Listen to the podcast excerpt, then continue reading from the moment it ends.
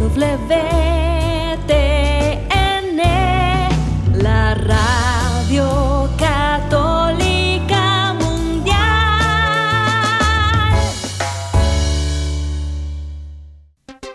Y ahora en vivo, desde Lima, Perú, EWTN, Radio Católica Mundial, presenta Más que Noticias, un programa informativo que analiza desde una visión de la fe los acontecimientos sociales, políticos y económicos más importantes de Latinoamérica, el Vaticano y el mundo. Más que noticias, respuestas a las interrogantes de los temas más actuales y la manera correcta de interpretarlos a la luz de la fe. Vidas ejemplares, actualidad del Vaticano, defensa de la vida, apologética, doctrina social de la Iglesia, devociones y mucho más. Esto es Más que noticias. Comenzamos el programa.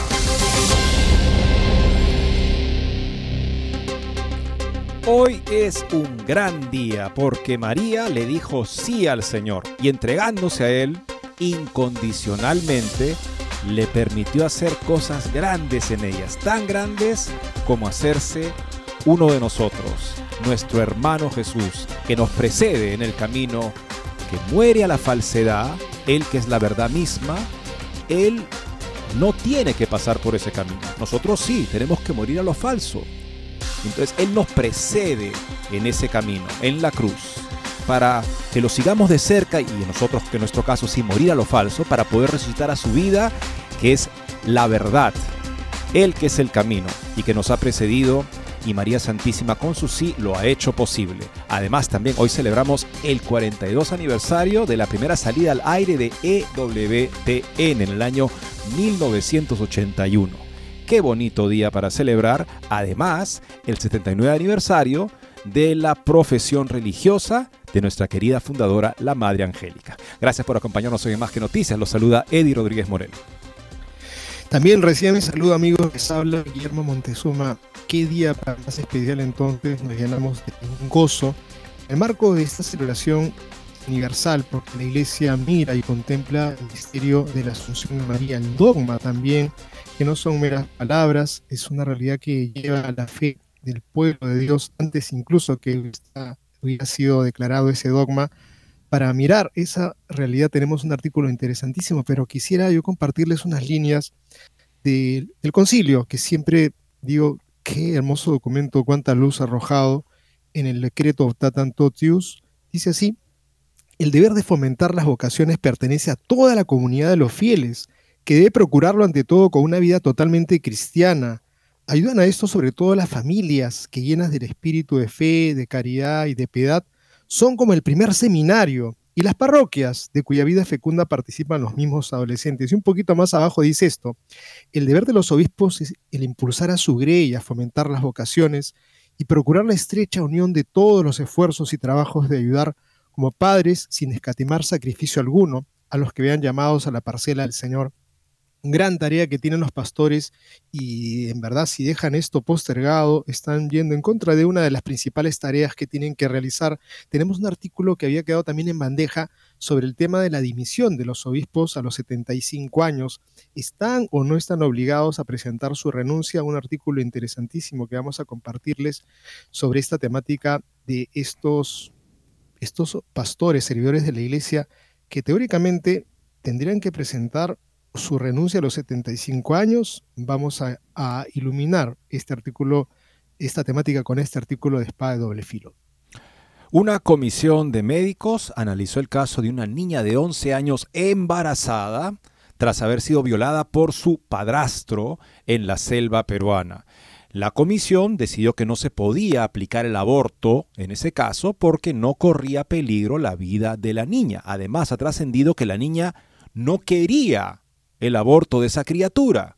Tenía más compasión que los activistas abortistas y sus contactos en el Estado peruano que lograron finalmente convocar un, una segunda comisión de médicos que dijo que tenía que aplicarse el aborto para salvaguardar la salud emocional de la niña. Pues este caso que amenaza con convertirse en un precedente en la región, el caso Mila, por las siglas con las cuales se oculta la identidad de la criatura, ha sido una noticia terrible para la vida en el Perú y en el continente. Tenemos también el parecer de Carlos Polo, un destacado defensor de la vida en toda la región al respecto de lo que está en juego. Y también, amigos, este, el respecto de que justamente ah, se ha publicado hace poco un estudio que confirma que el aborto daña a las mujeres y aumenta el riesgo de problemas de salud mental. La criatura que fue abortada tenía 18 semanas de gestación.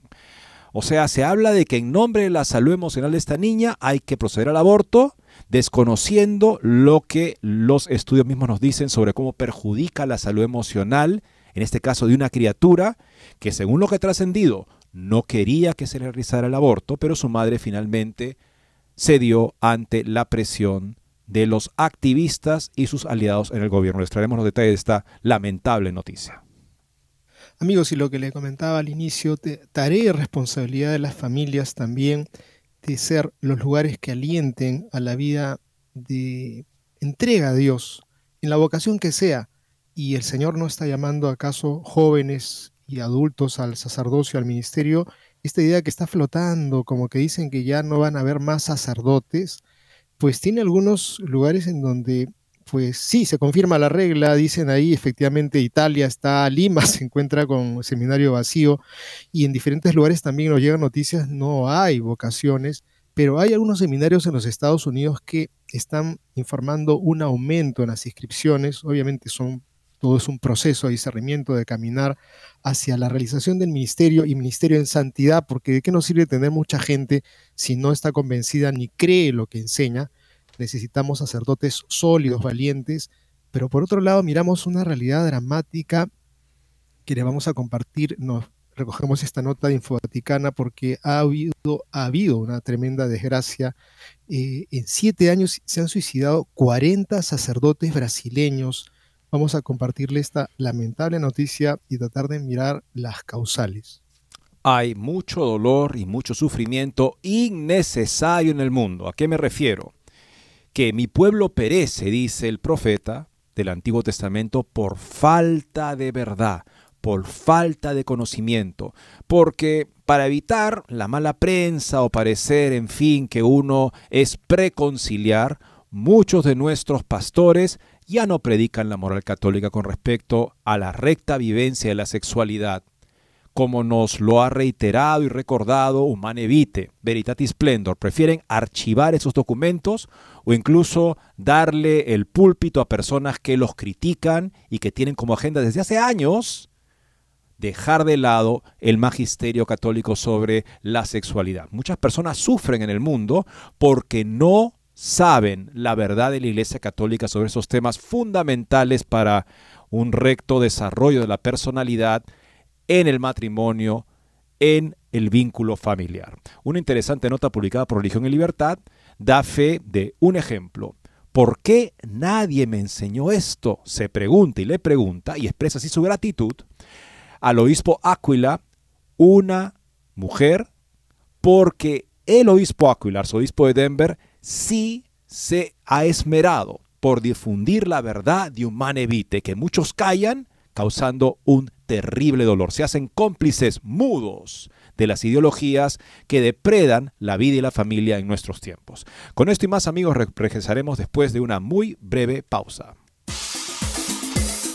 No se muevan de EWTN, Radio Católica Mundial. Enseguida regresamos con Más que Noticias.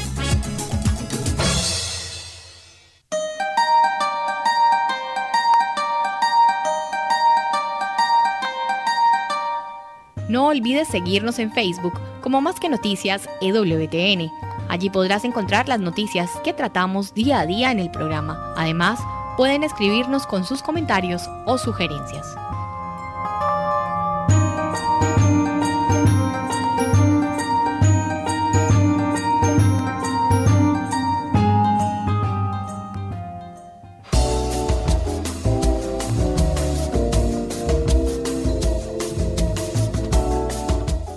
Si quieres estar informado de todas las noticias del acontecer de la iglesia y seguir el día a día del Papa Francisco, entra ya a la página web de Así Prensa y podrás estar enterado de todo lo que sucede en la iglesia.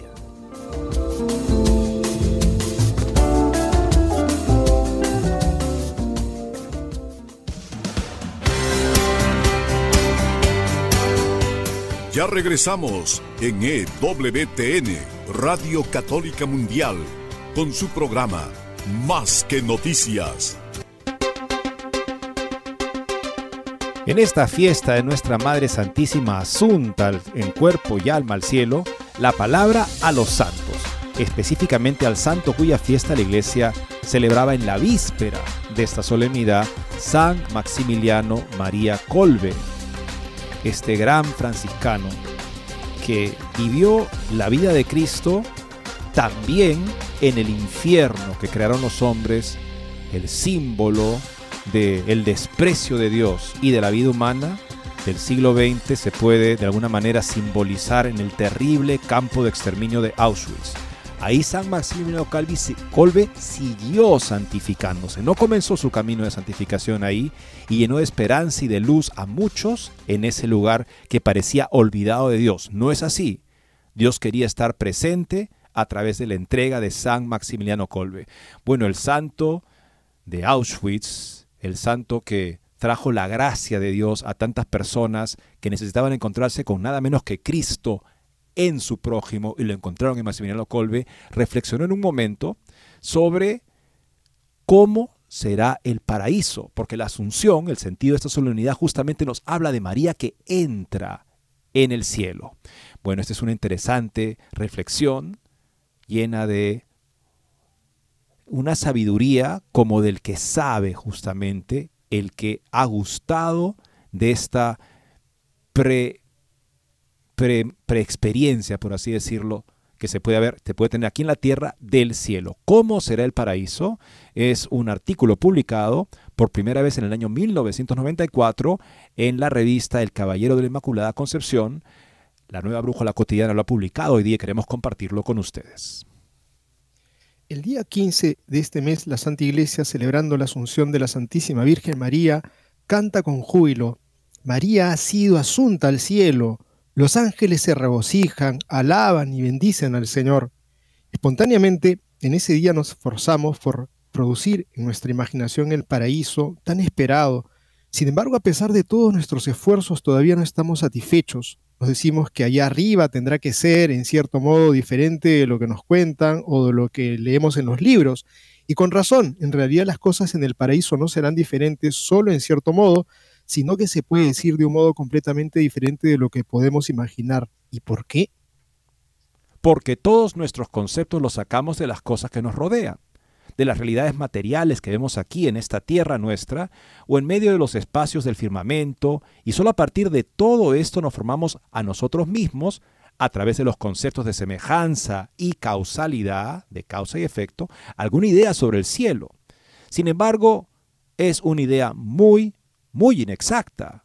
Sin embargo, todo lo que nos rodea, aunque sea lo más bello y lo más atractivo, es siempre y desde todo punto de vista limitado. Aquí no hay una belleza infinita o inmutable. Todo lo que vemos, oímos o sentimos no satisface plenamente nuestros deseos. Queremos más, pero ese más no existe acá. Queremos que dure más, pero aquí inexorablemente y siempre llega el final. En el paraíso será todo lo contrario.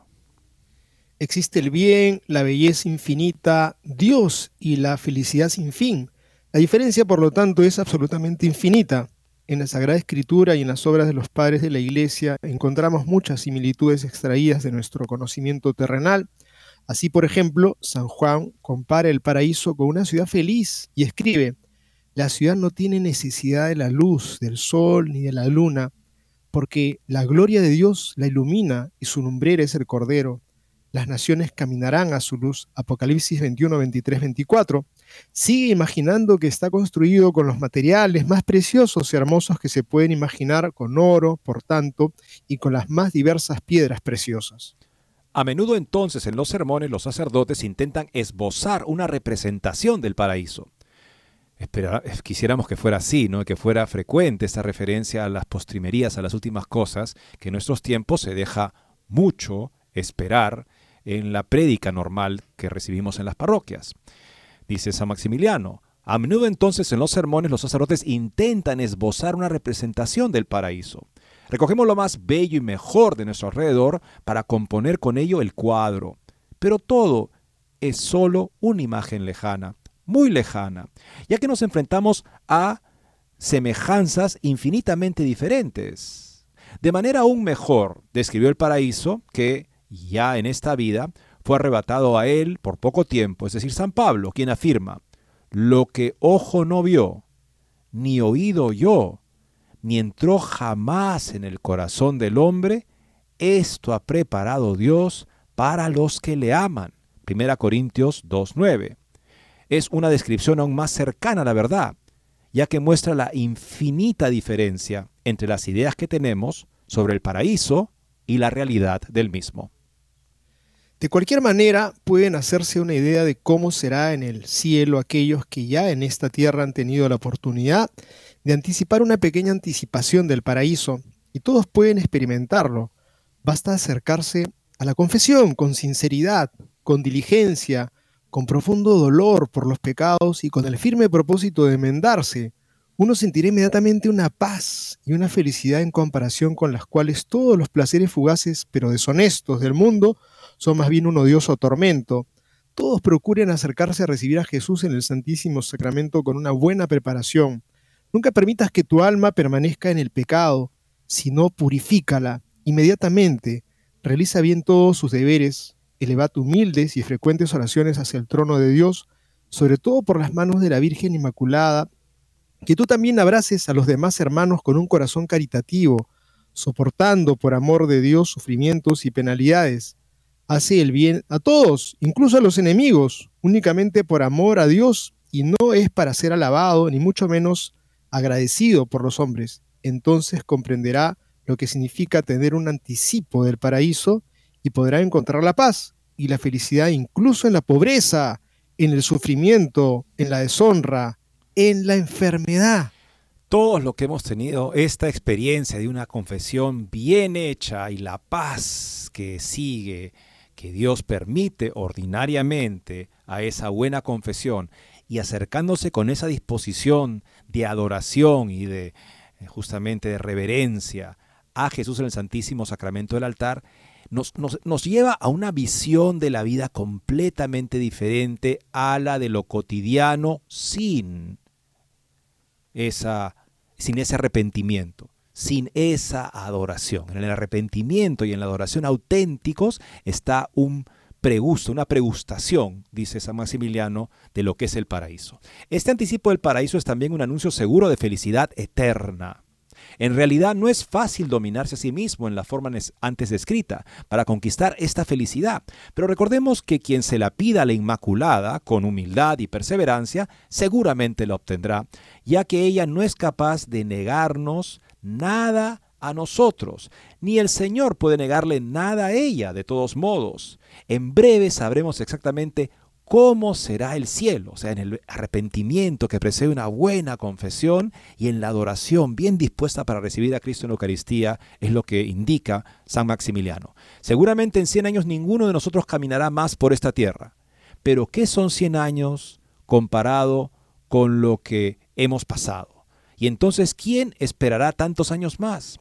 Dentro de poco, pues, con tal de que nos preparemos bien, bajo la protección de la Inmaculada Concepción, vivamos en esa preparación de una confesión bien realizada, de comuniones bien hechas, y estaremos ya anticipando algo de lo que ni ojo vio, ni oído yo, ni ha entrado en el corazón de los hombres que Dios tiene preparado para los que lo aman. Es decir, el paraíso, es decir, a donde María entra gloriosa. Y esa es la solemnidad que conmemoramos hoy todos los católicos. eh, yo creo que em, me ha hecho evocar esta nota a lo que hemos visto en la película Libres, creo que tú el sábado estuviste ahí. No quiero hacer spoiler, pero recuerdo una escena en donde pues a una hermana le dicen que está con cáncer, que le quedaba tanto tiempo de vida y se puso pero feliz. Y, la doctora le dijo, nunca había visto a una persona que se alegre porque le anuncian su final, usted es una vasca de verdad completa. Y creo que es la perspectiva de alguien que sabe lo que es esta vida y sabe lo que es la promesa del Señor y sabe por la contemplación de ese misterio que estamos recordando hoy día. Amigos, no podemos poner nuestro corazón, nuestros anhelos en las cosas de la tierra. Tenemos que trabajar esta tierra para conquistar el reino de los cielos con nuestro esfuerzo y apertura a la gracia de Dios. Lo vamos a lograr pero sí poner todo nuestro empeño por ese reino de los cielos. Y si hacemos todo lo que hacemos y, hablamos de estas cosas, de lo que ocurre en el mundo, no es porque queremos que pronto mágicamente se arreglan todas las cosas, sino que el corazón del hombre se vuelva a Dios para poder mirar este reino de los cielos que Jesucristo nos ha enseñado y por lo tanto cualquier situación de deshonra, de sufrimiento, de pobreza, de enfermedad, queda en verdad en su justo lugar de ocupación y preocupación porque lo que nos interesa es alcanzar ese reino que ahora en este pequeño texto del padre Colbe, San Colbe Maximiliano, pues podamos nosotros contemplar el misterio que nos depara luego. Tenemos que amar ese reino de los cielos y darnos cuenta de que es la inmensa libertad el poder vivir con el corazón puesto en la promesa de Cristo tenemos todos presentes, los que eh, escuchamos este programa o los que participamos en este programa, a Monseñor Héctor Aguer, un gran arzobispo que tras su jubilación, se entiende, obligatorio a los 75 años que fue aceptada inmediatamente por el Papa, verdaderamente hace un trabajo para iluminar nuestras conciencias y formarnos en la fe que ya quisiéramos que lo hicieran a la mitad la mayoría de los obispos, y no es el caso. Entonces, justamente surge la pregunta, y él también se la ha planteado, de por qué esta jubilación obligatoria de alguien que es el padre espiritual y que mientras tenga la capacidad de generar y de sostener, de ahondar la vida espiritual en sus hijos espirituales, pues debería seguir siendo el obispo de esa comunidad. Así era antes de la reforma de Pablo VI. Pero lo interesante que vemos en esta nota es que tal vez el entender esta jubilación como obligatoria no refleja el texto ni los preparativos para el texto que en el Código de Derecho Canónico indica esa edad de los 75 años. Veamos esta interesante nota publicada en un portal en la que también contribuye Monseñor Héctor Aguer, Info Católica, quisiéramos que eventualmente también pueda hacer un comentario al respecto, ojalá. Todo el mundo sabe que los obispos católicos tienen que presentar su dimisión cuando llegan a las edades de 75 años, ha señalado el padre Hamwicki en su blog Enriquecimiento Mutuo. Todo el mundo lo sabe, pero no es cierto. El padre John Hamwicki fue durante décadas pastor anglicano y profesor de latín, griego, literatura y teología, además de investigador en el Centro Anglo-Católico Pussy House de Oxford, en 2011 entró en la Iglesia Católica como miembro de uno de los ordinariatos anglo-católicos creados por Benedicto XVI y fue ordenado sacerdote el año siguiente en el oratorio de Oxford. En un breve artículo titulado Dimisión, con signo de interrogación, el padre Hamwicki explica que el canon 401 en el que se regula la renuncia a su cargo de los obispos, no dice que deban presentar esa renuncia cuando llegan a la edad de 75 años, sino solamente que se les ruega, rogatur en el original latino, que la presenten. Así lee el canon. Al obispo diocesano que haya cumplido 75 años de edad, se le ruega que presente la renuncia de su oficio al sumo pontífice, el cual proveerá teniendo en cuenta todas las circunstancias. En consecuencia, el padre John Hanwick sugiere que un obispo, después de mucho rezar y consultar, podría anunciar que ha decidido no hacerlo aún. En el mismo sentido, el conocido canonista norteamericano Edward Peters ha indicado en varias ocasiones que la historia de la redacción del canon 401 resalta aún más la falta de obligatoriedad de la dimisión episcopal a los 75 años. En efecto, el borrador original de este canon decía que los obispos deben, deben en el original latín, presentar su dimisión a dicha edad pero esa redacción se modificó para cambiarla por el texto actual que simplemente se les ruega. Esto muestra una inconfundible tendencia, estamos hablando de cómo se fue redactando este texto, ¿no? A reducir el nivel de obligación de los obispos diocesanos de presentar su dimisión al llegar a cierta edad. Asimismo, es una muestra de cómo el respeto por la misión del obispo, instituida por Dios, se refleja en la legislación, por lo que uno esperaría que Roma no aceptase demasiado rápidamente las dimisiones episcopales presentadas puramente por razones de edad. En cambio, hay un grado mayor de insistencia en el párrafo 2 del mismo canon, en el que se ruega encarecidamente Egnixe rogatur, en lugar de solo rogatur, al obispo diocesano que presente la renuncia de su oficio si por enfermedad u otra causa grave quedase disminuida su capacidad para desempeñarlo. Si esta presentación de la dimisión no es obligatoria, sino que queda al juicio del propio obispo, mucho menos deberá considerarse obligatorio presentar una dimisión cuando se alcanzan los 75 años, ya que como se ha indicado, la redacción indica con claridad un grado de obligación menor aún. Qué interesante dice se le ruega al obispo, pero anteriormente, como se estaba formulando este canon, y decir debe el obispo, pero luego dijo no, se le ruega, o sea, en otras palabras, se dejó el discernimiento de si renuncio o no en manos del obispo. No hay obligación, en otras palabras, y Edward Peters es un gran canonista estadounidense, de dimitir a los 75 años para los obispos generalmente. El padre eh, Hanwick también indica la contradicción que existe en este tema cuando se supone que el obispo de una diócesis ya no es capaz de dirigirla al llegar a los 75 años, a la vez que el obispo de Roma, que dirige la iglesia entera, puede seguir en su puesto todo el tiempo que considere oportuno. Uno pensaría que las cargas y responsabilidades del segundo son mayores que las del primero, sugiere el sacerdote. Asimismo señala que la costumbre actual de que todos los obispos presenten su dimisión en sus 75 cumpleaños fomenta que los periodistas especulen sobre la posible antipatía del pontífice hacia un obispo indicada por la velocidad a la que acepta su dimisión.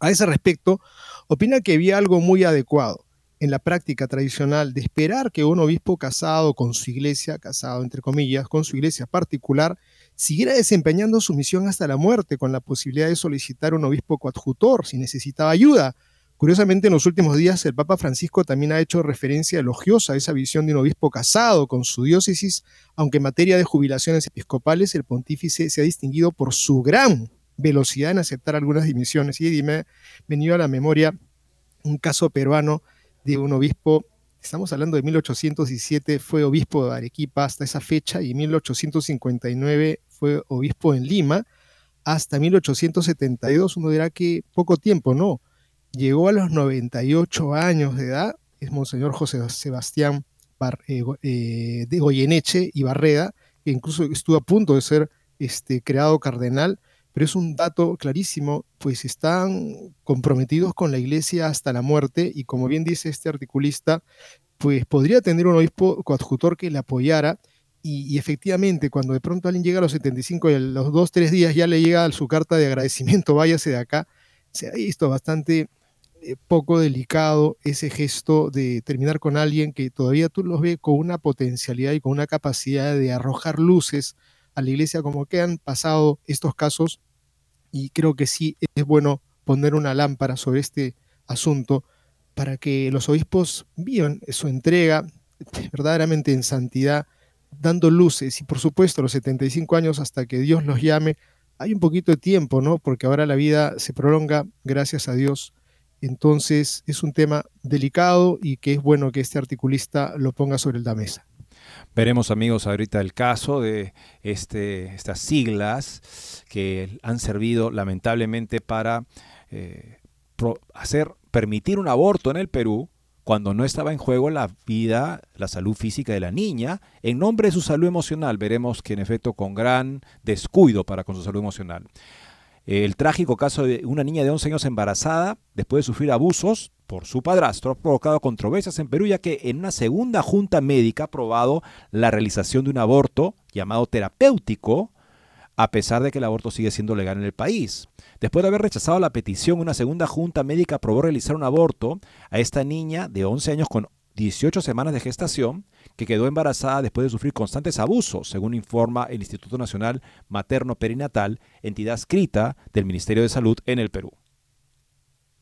La entidad pública se reunió en Lima para tratar el tema y finalmente aprobaron la ejecución del aborto, argumentando que será con el fin de evitar en su salud física y mental un mal grave o permanente. En consecuencia, se inició el procedimiento médico correspondiente y se mantiene en estricta vigilancia de la evolución clínica de la paciente, señalan. Los medios de comunicación asignaron a la menor el nombre de Mila para proteger su identidad Mila quedó embarazada producto de una violación cuyo culpable se sospecha que es su padrastro, un hombre de 41 años con quien compartió hogar en la ciudad amazónica de Iquitos. La primera junta médica se realizó en esa misma ciudad el 4 de agosto, donde rechazaron realizar el aborto terapéutico. Sin embargo, a petición de la familia de la menor, la ministra de Salud, Nancy Tolentino, ordenó abrir el caso nuevamente. Muy lamentable lo que ha pasado acá. Se ha sacrificado una criatura en nombre de la salud emocional de la niña que, como veremos después de la siguiente pausa, queda en grave entredicho según lo que indica un reciente estudio, confirmando el daño que sufren las mujeres por el aborto, el impacto en la salud mental. Nuevamente, ¿qué superficialidad? Se dice la salud mental, porque la gente dice, ah, sí, claro, obvio, la salud mental está embarazada y fue violada, así es que si, se, si comete un aborto, se sanará. De ninguna manera. Más bien vemos todo lo contrario como indica este estudio, que muestra que finalmente el bienestar de la criatura en particular no es la prioridad, ni de los que buscan la agenda abortista, ni de sus aliados en los gobiernos. Con eso ya volvemos.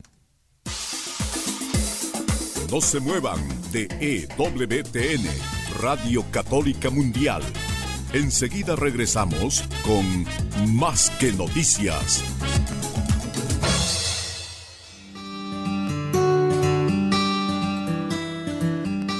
En la página web de EWTN podrás encontrar los programas de EWTN Radio y Televisión. Solo tienes que descargar los podcasts y así encontrarás tus programas preferidos. Recuerda en www.ewtn.com.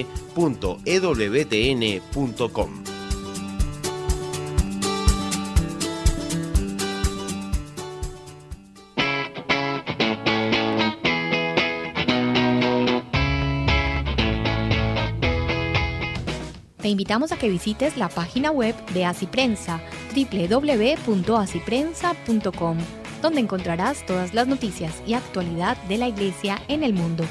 No lo olvides, www.asiprensa.com.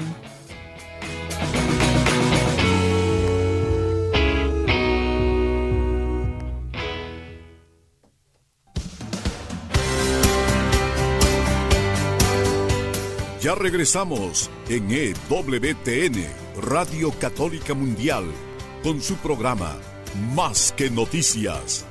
Para comunicarse en vivo con Más que Noticias, nos pueden llamar desde Estados Unidos al teléfono gratuito 1-866-398-6377 y desde cualquier parte del mundo al 205-271-2976. En el octavo capítulo del Evangelio según San Juan, el Señor Jesús nos dice que el demonio es un mentiroso y asesino desde el inicio. Los activistas abortistas y sus aliados gubernamentales se parecen a su padre. Digo su padre porque están impulsando el asesinato de seres humanos inocentes, indefensos, y lo hacen en nombre supuestamente de la salud de la madre. O sea, mentira sobre mentira con el fin de poder asesinar impunemente y de esa manera aprobar una cultura donde la actividad sexual anticonceptiva es la norma, porque esta niña, entendámoslo bien, ha sido utilizada para avanzar una agenda. Nuevamente, se habla de su bienestar, es lo último que importa, porque el bienestar emocional de la persona que se ha visto involucrada en un aborto se compromete, está seriamente comprometido a futuro, como indica este artículo que vamos a compartirles y del que da referencia Infocatólica. Un estudio confirma que el aborto daña a las mujeres y aumenta el riesgo de salud mental.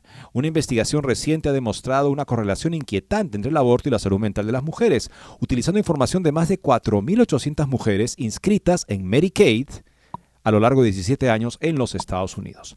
No se puede negar las mujeres que abortan su primer embarazo tienen más probabilidades de necesitar tratamiento de salud mental que las que dan a luz a un hijo vivo. Esta afirmación procede de un reciente estudio de investigación realizado por expertos que utiliza datos de reclamaciones de Medicaid. Un equipo de expertos del Instituto Charlotte Lozier analizó la información y llegó a la indiscutible conclusión. Los, investigadores obtuvieron los datos de más de 4.800 mujeres inscritas en Medicaid a lo largo de 17 años y 7 estados en los que se utilizó el dinero de los contribuyentes para financiar los abortos. Espera, dicen algunas personas, y si estas mujeres tuvieran un historial previo de problemas de salud mental, sin duda eso influiría en los resultados. Estas mujeres no tenían antecedentes de problemas de salud mental. Sus problemas se materializaron después de interrumpir el embarazo. El estudio se publicó en la revista International Journal of Women's Health y es el primero que hace un análisis completo de los servicios de salud mental ambulatorios y hospitalarios relacionados con el aborto. Veamos los resultados. En el caso de las mujeres que interrumpieron su primer embarazo frente a las que dieron a luz, los tratamientos de salud mental se dispararon en las siguientes categorías. Visitas ambulatorias, 3,4 veces más probabilidades de aumento. Ingresos hospitalarios, 5,7 más probabilidades de aumento. Días de estancia hospitalaria, 19,6 veces más probabilidades de aumento. Los hallazgos de esta investigación no son aislados. Según el autor principal del estudio, James Tutnicki, un veterano científico de la salud pública y el vicepresidente de CLI y director de análisis de datos, estudios de investigación de Finlandia, Italia, China, Alemania, Corea y Estados Unidos han revelado una conexión entre el aborto y la lista de problemas de salud mental como la ansiedad, la depresión y el suicidio. Un estudio anterior de la serie reveló que las mujeres que habían interrumpido su primer embarazo tenían más embarazos, más abortos, más de cuatro veces más abortos y solo la mitad de bebés nacidos vivos que las mujeres cuyo primer embarazo terminó de manera exitosa. Y hay un giro que hace que esto sea aún más desgarrador. El Instituto Charlotte Drossier ha llevado a cabo estudios que revelan que la mayoría de las mujeres que abortaron a sus hijos declararon haber sido sometidas a fuertes presiones para interrumpir sus embarazos y describieron sus abortos como no deseados, coaccionados, o incoherentes con sus propios valores y preferencias, lo que a su vez revela otro factor que presumiblemente contribuiría a explicar por qué la salud mental de las mujeres que abortan a sus hijos estaría desmoronando. Y es el caso de esta niña, al parecer ni madre ni, ni hija querían que se realizara el aborto, les había quedado muy claro, pero las presiones desde afuera pues hacían prácticamente eh, el buscar que sea sacrificada y realizada el asesinato de una criatura, y bien, gracias con el violador, pues no pasa nada. O sea, el que fue sacrificado ha sido el bebé y por, su, por supuesto, la que ha sido herida y dañada en su psiquis sobre ya el daño que tenía por la violación es la niña. Me acuerdo el caso de una activista provida este, que fue violada por un grupo de jóvenes cuando tenía 13 años. Como consecuencia de esto, es Luciana Reboredo, ¿no? Como consecuencia de esto, ella, Oliana Reboredo, perdón. Como consecuencia de esto, ella, en su ansiedad, sin pensar bien, buscó quitarse la vida y la llevaron a la emergencia para salvarle la vida de ese intento de suicidio. Y cuando volvió en sí, le dijeron que estaba embarazada. Pero el doctor, queriendo manejar lo que preveía como una respuesta, una reacción seguramente de ansiedad, le dijo, no te preocupes, aquí nos vamos a encargar de eso. Le dio a entender que iban a, dar, a hacer un aborto. Y la chica le preguntó, doctor, ¿el aborto me va a curar de la violación? Y el doctor fue suficientemente honesto, a diferencia de lo que vemos en este caso, de decirle, no. Y entonces ella a sus tres años respondió, entonces, ¿para qué voy a abortar? Cuánta sabiduría hay en esa experiencia que hizo que Eliana asumiera una actitud de benevolencia hacia esa criatura que no tenía ninguna culpa y eso le dio la fuerza moral para poder procesar ese trauma y sacar de eso una gran fuerza para convertirse en una principal activista y defensora de, defensora de la vida, siempre de la mano de su querida hija. Lo que ha pasado en el Perú es muy diferente y podría sentar precedente en la región. Como dice este artículo de voto católico, fueron por la cabeza de la serpiente. La ONU ha podido penetrar todos los países de la región hispanoamericana, menos en el Perú. Es por eso que su motivación política era demostrar que nada ni nadie puede hacerle frente al totalitarismo globalista, ni siquiera las constituciones de los países soberanos. Si no hay una sanción ejemplar para todos los involucrados en el asesinato del bebé de Mila, la ONU habrá mostrado gobernar por encima de la ley. El director para Iberoamérica de Population Research Institute, Carlos Polo, ha advertido el riesgo que significa que la ONU y las ONGs internacionales pro aborto, muchas financiadas por Planned Parenthood, pisoteen la constitución y las leyes peruanas para crear un caso emblemático y llevar el aborto a su absoluta legalidad en el país más provida de la región, es decir, el Perú. Un detalle no menor que Polo reveló en esta entrevista es que conoce a la actual ministra de la Mujer, la conozco a Nancy Tolentino, solíamos ser amigos y ella solía ser provida. Con el tiempo, con el cargo, con el poder, por su trayectoria debe haber pasado cosas no muy buenas en su vida, porque muchas veces hemos compartido y ella en ese tiempo no se hubiera prestado para esto, porque lo sabe muy bien, esa conciencia. Ella sabe cómo es un niño por nacer y se escucha este programa, Nancy, tú eres evangélica, ¿Tú eres consciente de que esto va contra tus principios o los que solías tener? exclamó firmemente Polo. Asimismo, se ha desatado toda una polémica porque ven en este aborto como una práctica misericordiosa, alegando que ninguno de los que estaban rezando porque no se aborte al feto de Mila adoptaría al bebé. Una de ellas fue la conocida política prista Carla García, confesa feminista pro aborto, que conduce un programa en el canal supuestamente antiglobalista Willax Televisión. A esto la Asociación Cristiana de Ayuda a Perú, a través de su vicepresidente Katia Aguirre, dejaron claro que se harían cargo tanto de la niña como de su bebé. Pero tanto la prensa como las autoridades pertinentes hicieron caso omiso al comunicado público y a la petición. O sea, lo que decía Carla, no se interesan en... Lo adoptamos. No publiques eso. Katia Aguirre declaró que además la niña quería tener a su bebé y que el secuestro de quienes la acorralaron para impulsar la agenda del aborto en el Perú han actuado escondidas de la madre y limitando absolutamente la información. No nos sorprende, así se ha avanzado en esta causa de asesinato de inocentes, porque de otra manera no se puede avanzar con esta causa. Tiene que avanzarse siempre en base a mentiras, en base a medias verdades que se convierten en un arma para destruir a los más vulnerables la criatura por nacer y su joven madre, que, a la cual se le ha impuesto prácticamente este aborto, con la lamentable secuela que se puede esperar. Y se dice que se está monitoreando la salud de la, la salud de la joven. Bueno, esto mientras los reflectores estén apuntados sobre el caso. Luego será una más de las que mejor no se reporta la noticia cuando lamentablemente las secuelas emocionales se manifiestan. Y miramos amigos ahora a otra realidad que es el tema de las vocaciones, que pues que nos llega de todas partes en el mundo. La crisis es tremenda, es tremenda y no hay vocaciones, pero hay Pero permíteme, Guillermo, para, para hacer un preámbulo, hacer un preámbulo de esto justamente. Según el anuario pontificio, que da las estadísticas del mundo católico, llegamos a el máximo de vocaciones posteriores al Concilio Vaticano II durante el último año de pontificado completo del Papa Emérito Benedicto XVI. Desde entonces ha habido un desplome. ¿Qué estamos haciendo a diferencia de lo que se hacía y que llegó a manifestarse como ese aumento de vocaciones bajo Benedicto XVI?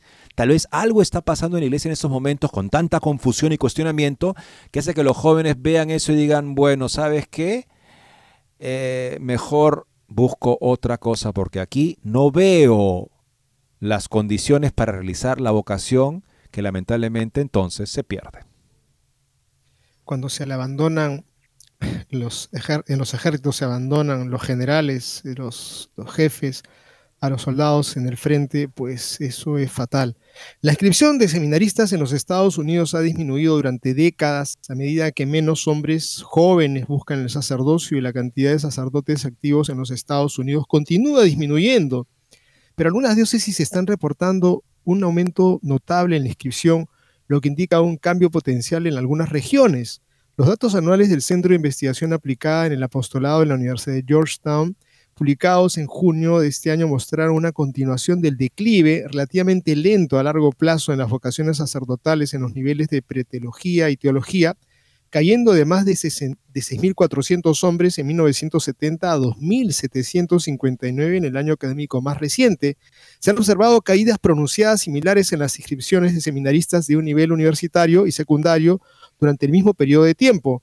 En los últimos años también se ha observado a nivel mundial la disminución de sacerdotes y seminaristas. Sin embargo, algunos funcionarios de seminarios y, diocesanos le dijeron a Catholic News Agency que la cantidad de seminaristas que tienen en capacitación para el sacerdocio ha aumentado en los últimos años. La disminución de las vocaciones en los Estados Unidos ha impulsado durante años a las diócesis y a los obispos a tomar medidas, a veces drásticas, para abordar la escasez de sacerdotes. Una importante iniciativa para fusionar parroquias en la arquidiócesis de St. Louis, por ejemplo, está siendo impulsada por parte de una inminente escasez de sacerdotes en el horizonte a medida que más sacerdotes se jubilan y no se ordenan suficientes para reemplazarlos. Al reflexionar sobre cómo atraer a más hombres al sacerdocio, el padre Taphorn señaló los comentarios del entonces Papa Benedicto XVI en 2008 sobre la disminución de las vocaciones en los Estados Unidos. Benedicto en ese momento estaba comprometido en una visita apostólica a los Estados Unidos, la única vez que visitó el país, en la medida de que enseñemos a los jóvenes a orar y a orar bien. Estaremos cooperando con el llamado de Dios, dijo Benedicto. Se puede confiar en los jóvenes si saben orar para saber qué hacer con el llamado de Dios. Para cuando los recibimos ya hubo un discernimiento, dijo. Están en la parte final de su vocación. Las vocaciones nacen de la oración. Es un llamado muy íntimo de Dios. No es tanto la publicidad ni los últimos carteles, continuó. Eso es todo un poco agradable, pero realmente creo que es mucho más íntimo que eso. Dios está llamando, no está en Él, está en nosotros. Entonces la pregunta es, ¿estamos escuchando? La conclusión siempre es la misma. Oremos por las vocaciones incansablemente. En efecto, la oración es el fundamento de todo. Si el Señor no construye la casa, en vano trabajan los constructores. Todo se funde en oración.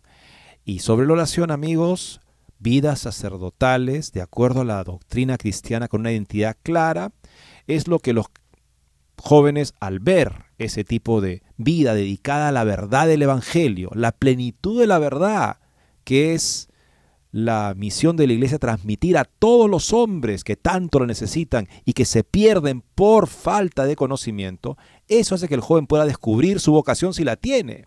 Pero si lo que ven es una iglesia incierta, que parece estarse convirtiendo en un proceso gigantesco de consulta a las personas que, que no aceptan su doctrina. Y esto, de alguna manera, sirviéndole a ciertos eclesiásticos para relativizar esa doctrina, pues entonces amigos, no nos sorprenda que sigan calando las vocaciones. Veamos ahora amigos una nota con respecto a lo que está pasando en Brasil, que es bastante preocupante porque parece ser un problema que se circunscribe a ese país. En siete años se han suicidado 40 sacerdotes brasileños. Licio de Araujo Vale, sacerdote de la diócesis de São Miguel Paulista, cuenta en Vatican News que de agosto de 2016 a junio del 2023, 40 sacerdotes se suicidaron en Brasil. En la presentación de su libro Y fueron abandonados, el padre Licio afirma que el suicidio es una epidemia silenciosa y silenciada. No se habla de aquello porque no nos gusta hablar de la muerte y porque las familias no quieren remover la herida, pero cree que es imprescindible hablar de ello porque nueve de cada diez suicidios podrían prevenirse. Sin información cualificada no se puede prevenir nada y por eso es fundamental conocer el asunto y hablar de él dice que su obra no es técnica, sino el libro de un sacerdote católico para un público católico común al que quiere dar información sobre el tema en la perspectiva de prevenirlo. El suicidio es un fenómeno complejo y multifactorial, afirma en el artículo. En el caso de los sacerdotes, varios estudios apuntan que los principales factores de riesgo son el estrés, la soledad y la sobrecarga de exigencias. Se enfrentan al desafío de actuar en una sociedad cada vez más individualista, secularizada y basada en el espectáculo, con grandes exigencias deducidas de los cambios sociales y la pluralidad de valores. Esto influye de manera determinante sobre la vida de los religiosos porque la evolución de la sociedad postmoderna ha cambiado la imagen que las personas tienen de la iglesia. Sí, si la iglesia no es fiel a su encomienda sagrada, que es justamente traducir y enseñar el Evangelio, entonces eso también daña la identidad del sacerdote y puede llevarlo a un tipo de experiencia de vacío que no debería ser de ninguna manera parte de lo que el sacerdote asume cuando se ordena. Vamos a ver esta interesante noticia que nos habla justamente de obispos que hacen su parte y de esa manera vemos ahí una iglesia que florece. Cuando en el año 2002, a los 51 años, Samuel Áquila fue nombrado obispo de Fargo, Dakota del Norte, una de sus primeras decisiones fue integrar un curso de planificación familiar natural dentro de la preparación de las parejas para el matrimonio. Cuando en 2012 llegó a su actual sede, la diócesis de Denver hizo lo mismo. En el contexto de la aceptación generalizada de los métodos anticonceptivos que caracteriza la cultura moderna y de la que se han empapado también la mayor parte de los católicos, la decisión no fue bien recibida por todos. Incluso hubo quien se negó. Sin embargo, recibí una carta de una joven que me convenció del acierto de exigir este curso. Comenta Monseñor Áquila en una de sus cartas pastorales más celebradas, El esplendor del amor me habría salvado de muchos disgustos. Esta carta decía así, le escribo para darle gracias y plantearle una cuestión. No le conozco a usted. Cuando me dijeron que tendría que hacer un curso completo sobre planificación familiar natural durante un periodo de tres o cuatro meses para nuestra preparación matrimonial, no me sentó nada bien. Sin embargo, después del curso que incluía la teología del cuerpo, me sentía feliz. La pregunta que quería hacerle, señor obispo, es, ¿por qué no recibí esta valiosa enseñanza en el instituto que me habría salvado de muchos disgustos y mucha confusión en mis años de universidad? He compartido estas enseñanzas con mi hermana menor que está ahora en el instituto para que no cometa los mismos errores que yo. Con la pastoral, el esplendor, el amor, el arzobispo de Denver recuerda la vigencia de la encíclica de Pablo VI sobre la regulación de la natalidad humana evite que el 25 de julio cumplirá su quincuagésimo aniversario, que ha cumplido, ¿no? Con ese contexto, el Papa Giovanni Battista Montini defendió proféticamente la integridad del amor conyugal y nos advirtió contra el peligro de reducir la sexualidad solo a una fuente de placer, afirma Áquila, quien evoca el anuncio de Sor Lucía de Fátima que el enfrentamiento final entre el reino de Cristo y Satanás será sobre el matrimonio y la familia. La verdad inicialmente puede parecer eh, algo ingrata como esta mujer experimentó, ¿no? Cuando le dijeron, bueno, aquí la formación para el matrimonio incluye meses, tres o cuatro meses de eh, un curso de planificación familiar natural y esto como para que se puedan casar acá. Y dijo, ay, qué ingrato, pero en la medida que lo conoció dijo, ¿cómo esta perla de gran valor la tenían escondida? ¿Por qué no nos la habían presentado antes? Por ejemplo, cuando yo estaba en la escuela secundaria. ¿Por qué la iglesia no predica esto a los cuatro vientos cuando nos liberaría de hacer cometer tantos errores y caer en esta trampa de esta revolución sexual, de esta anticultura hipersexualizada que hace que las personas finalmente acaben en estos eh, callejones sin salida en los que las mujeres son incluso empujadas a abortar. Pablo VI, la doctrina constante de la iglesia que Pablo VI nos recordó y que Juan Pablo II también defendió de una manera magistral durante todo su pontificado y particularmente en Veritatis Splendor, es una necesidad vital para nuestros contemporáneos, para las personas en edad de comprometerse para tener una familia. Esta doctrina los equiparía para poder asumir ese compromiso con grandes expectativas de poder santificarse en él y llegar a encontrar la felicidad en la vida conyugal y matrimonial. Pero lamentablemente muchos eclesiásticos, temiendo la reacción del mundo y de las personas inicialmente que no conocen esta doctrina, prefieren callar, haciéndose cómplices del enemigo. Amigos, llegamos al final del programa en este día de la Asunción. Qué lindo sería poder ir a misa para darle gracias a Dios por el reino de los cielos que nos muestra nuestra Madre la Virgen Asunta. Un feliz día para todos. Miremos ese cielo que tenemos que conquistar trabajando aquí en la tierra a, brazo partido. Muchas gracias y Dios mediante, mañana estaremos con ustedes.